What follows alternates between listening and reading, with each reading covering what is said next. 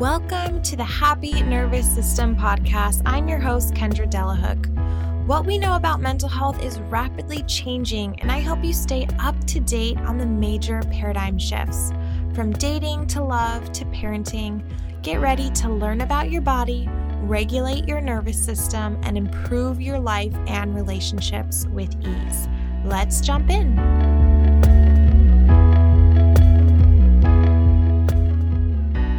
Hello, welcome back to the Happy Nervous System. My name is Kendra Delahooke. I'm a licensed psychotherapist, and we're here talking about all things related to the nervous system and really how to have a happy nervous system because that's when you really can have a happy life. This podcast is brought to you by Roya, an online platform with courses to help you optimize your mental health by understanding your body and your nervous system. Check out royawellness.com for resources and for more information about this episode. That is R O Y A wellness.com.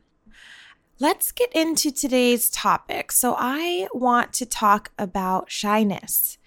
It's time we really rethink personality traits. And I think it's fascinating because there are so many different types of quizzes and tests that you can take to better understand your unique personality and how how you work, how your brain works. But I want to take this a step further and talk about the part of personalities that no one's talking about. And that is why we even have different personality traits. I want to start with shyness because I have seen many, many kids and adults in my practice who get labeled as shy. And I really, really believe that they are greatly misunderstood.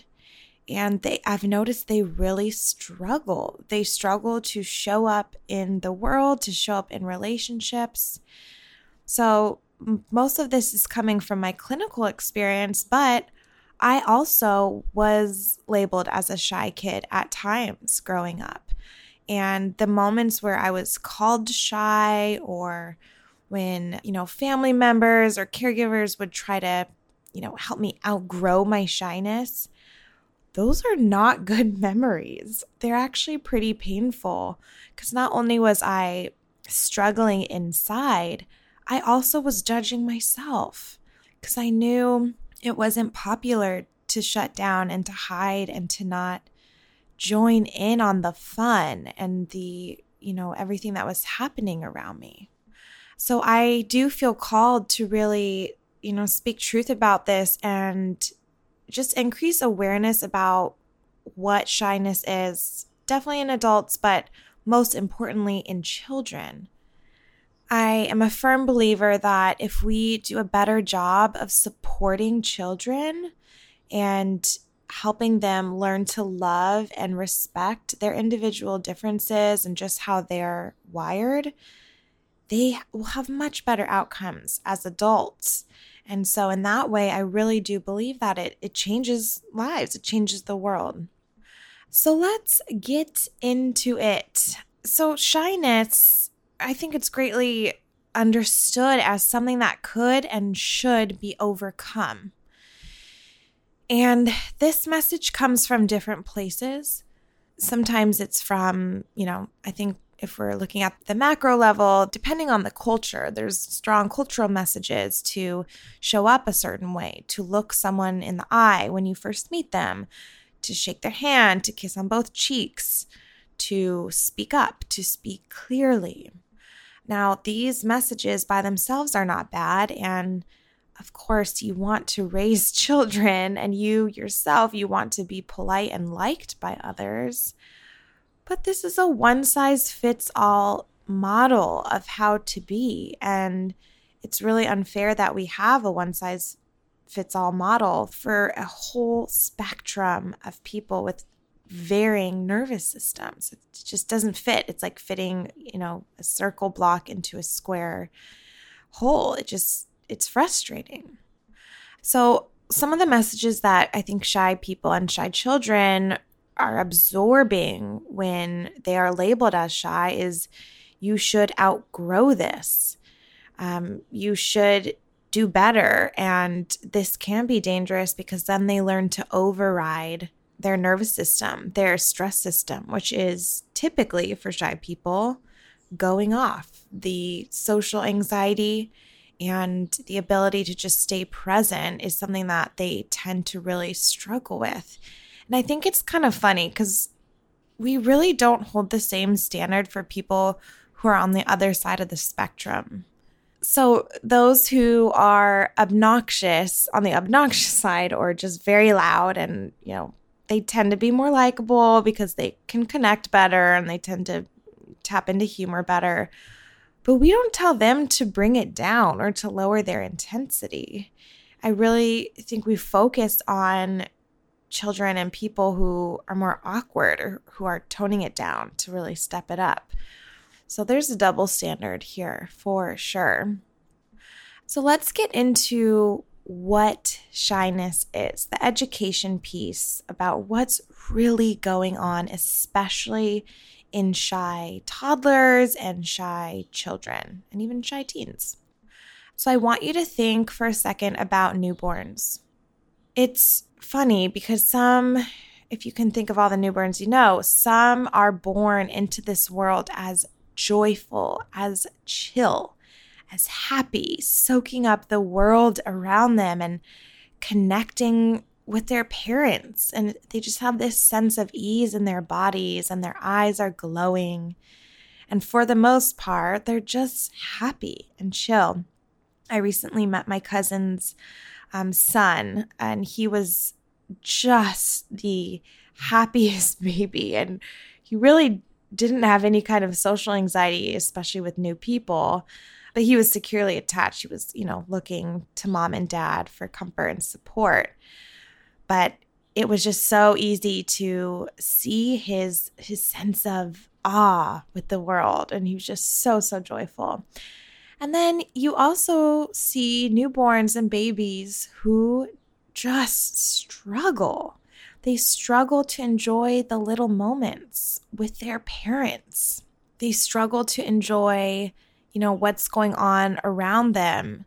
You know, as they pass one year mark, they might really, really struggle with eating, with textures, when the color of their cup is wrong, or maybe when they buy a new pair of pants, like the tag on the back of their jeans, it just drives them nuts.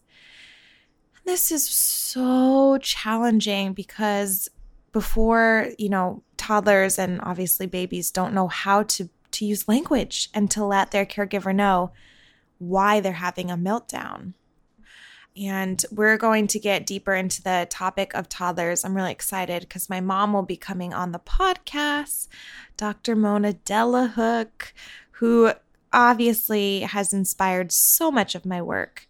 But we're going to really dive into why toddlers are so difficult. And a big piece of it is because they simply can't communicate. They can't control their behaviors and they don't even know what emotions are yet. That's a slight tangent, but just keep an eye out for that episode. So, why can two babies in different families and sometimes in the same families with the same upbringing have completely different experiences in the world. Genetics absolutely play a role in temperament and in personality development, but there are other factors that influence this personality development, and that's what I want to talk about today. So, a huge factor is just the way that a individual or a baby is wired and takes in the world around them. And the way that we take in the world around us is through our five senses. So, in my practice, a huge part of what I do is I look at an individual's sensory system and just how how they are with taking in sight, sound, um, taste, touch, and smell. We're, we all fall on a spectrum with our sensory system, but some of us are hyper reactive, so very overreactive to one of our senses. And then others are un- hypo, so they're underreactive and they need a lot of input. So, extroverted, confident, outgoing, possibly obnoxious people tend to be hypo reactive to the world around them. So, they need a lot of interaction, connection, laughter, sound. These are the people who need to crank music while they're studying. And then those who are hyper reactive, overreactive, especially to, to sound and to touch and maybe sight, they tend to be quote unquote more introverted or shy. so they have shy people have a system that is very finely tuned to the world around them. Their visual system might be very hyper reactive. So they might notice the details of the room. And these are kiddos who really notice when mom and dad leave, when their maybe their playroom got rearranged or their toys were re- rearranged. And these sweet kids struggle obviously when a sibling is added. And going back to clothes, I think clothes is a big one. So the texture of their clothes, for example, for a toddler who is hyporeactive or just doesn't really notice sensation as much, they could be wearing an uncomfortable outfit and maybe not be too bothered by it. They're still able to go to school and have a relatively good day. The discomfort doesn't really distract them. But a little one who is hyper reactive, the same outfit might feel like little needles on their body.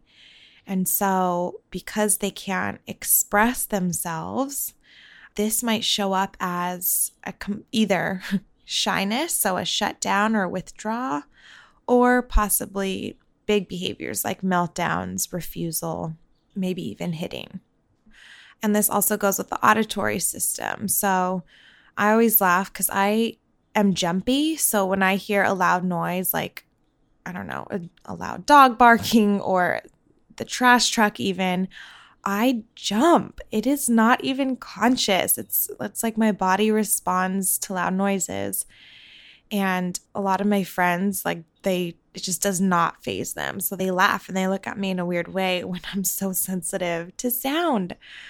But this is not a choice. This is individual differences. It's how I'm wired.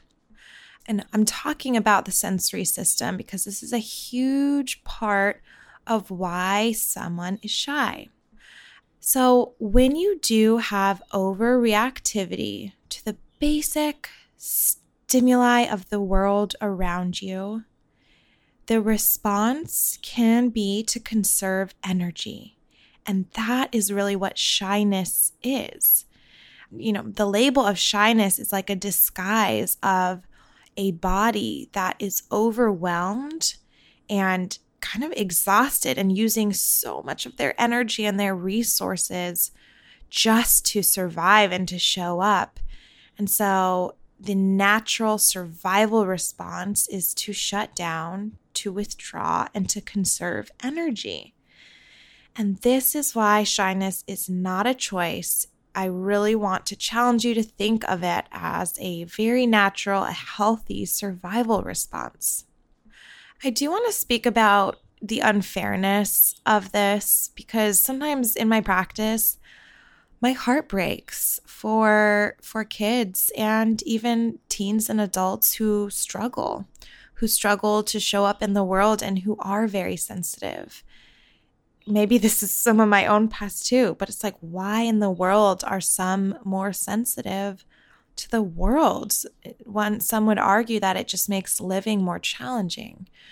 But I'm a firm believer that every shade of personality, and whether you're under or overreactive to the stimuli around you, every personality has their own strengths and weaknesses, their pros and their cons think those who are wired to be very sensitive end up having greater levels of compassion and can connect to pain and to others later in adulthood.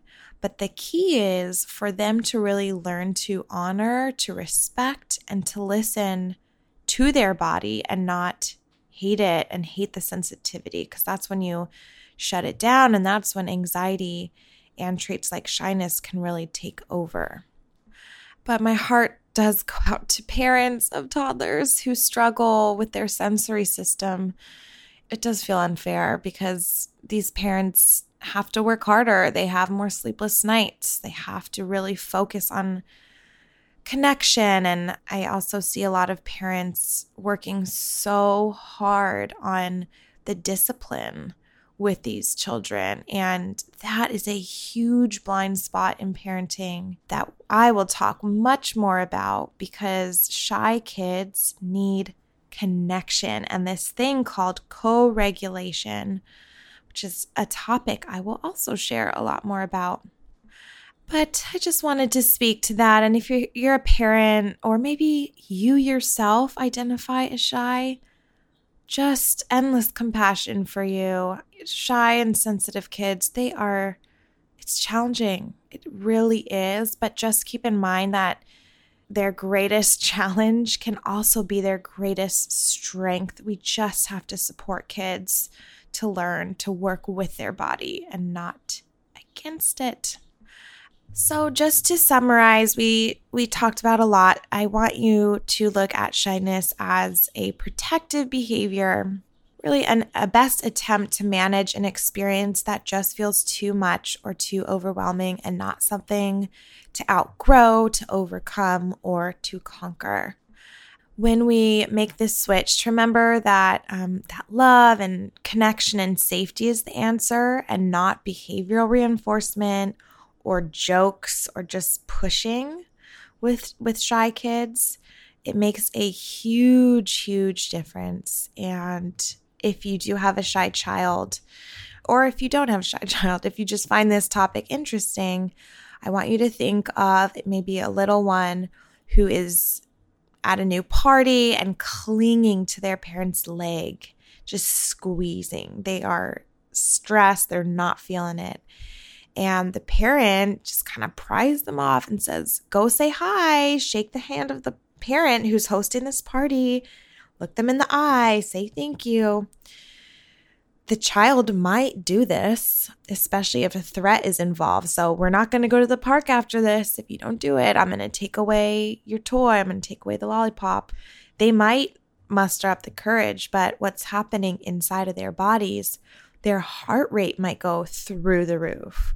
They could be experiencing a ton of stress. So, I don't know. This is not a winning combo. I mean, you do want to raise your children to have good manners, but in this situation, it might be doing more harm than good. And again, they learn to override the messages from their body, and it, it's almost like not feeling safe becomes the norm.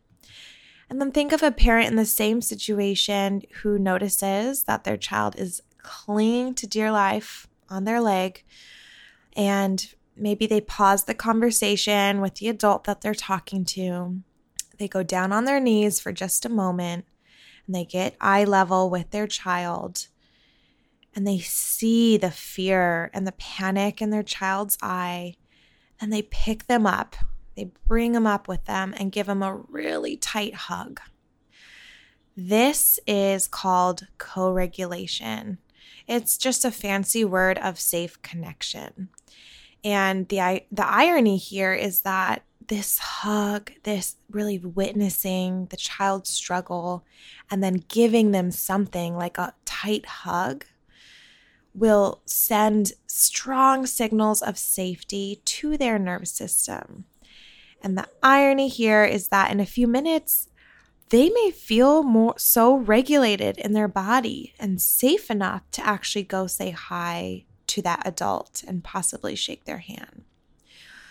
So, connection, love, co regulation is way more effective in the long run to help children really honor and respond to their bodies and you know behavioral reinforcement the pushing it might work short term but in the long run it does not help their development so let's bring this to a close. Whether you have an over under reactive sensory system, you will have your own set of struggles and strengths. But I do think we need to hold extra, extra compassion for those who were born into this world with a more sensitive body and a more sensitive system. That was a loud bird. I don't know if you could hear it. And yeah, those who just don't fit the the model of being outspoken, bold, and confident, especially children. Um, so that we don't teach them to override or even to hate their sensitive bodies. And when we do this, we teach them to love, to embrace how they are wired, and to learn actually how to utilize resources of love and connection to carry them through challenging moments. If you are listening to this, you might be curious about your own sensory system. So, pretty soon over on the website, I'm going to have a sensory system quiz just so you get to know where you fall on that spectrum. And this is not a diagnosis, it does not mean, it doesn't predict outcomes by any means, but I think it's really helpful just to have a greater awareness of your uniqueness and how you're wired. So head over to royawellness.com. Um, that will be there very soon. And of course, the course is coming very, very shortly, which I'm so excited about. Alrighty. Thank you so much for being here. Um, I would love to hear your feedback on this episode and your thoughts about shyness. Maybe if you experienced shyness as a kid and if this spoke to you. You can follow us at roya.wellness on Instagram, and I um, respond to all messages and DMs there. Have a beautiful day, and thanks for listening.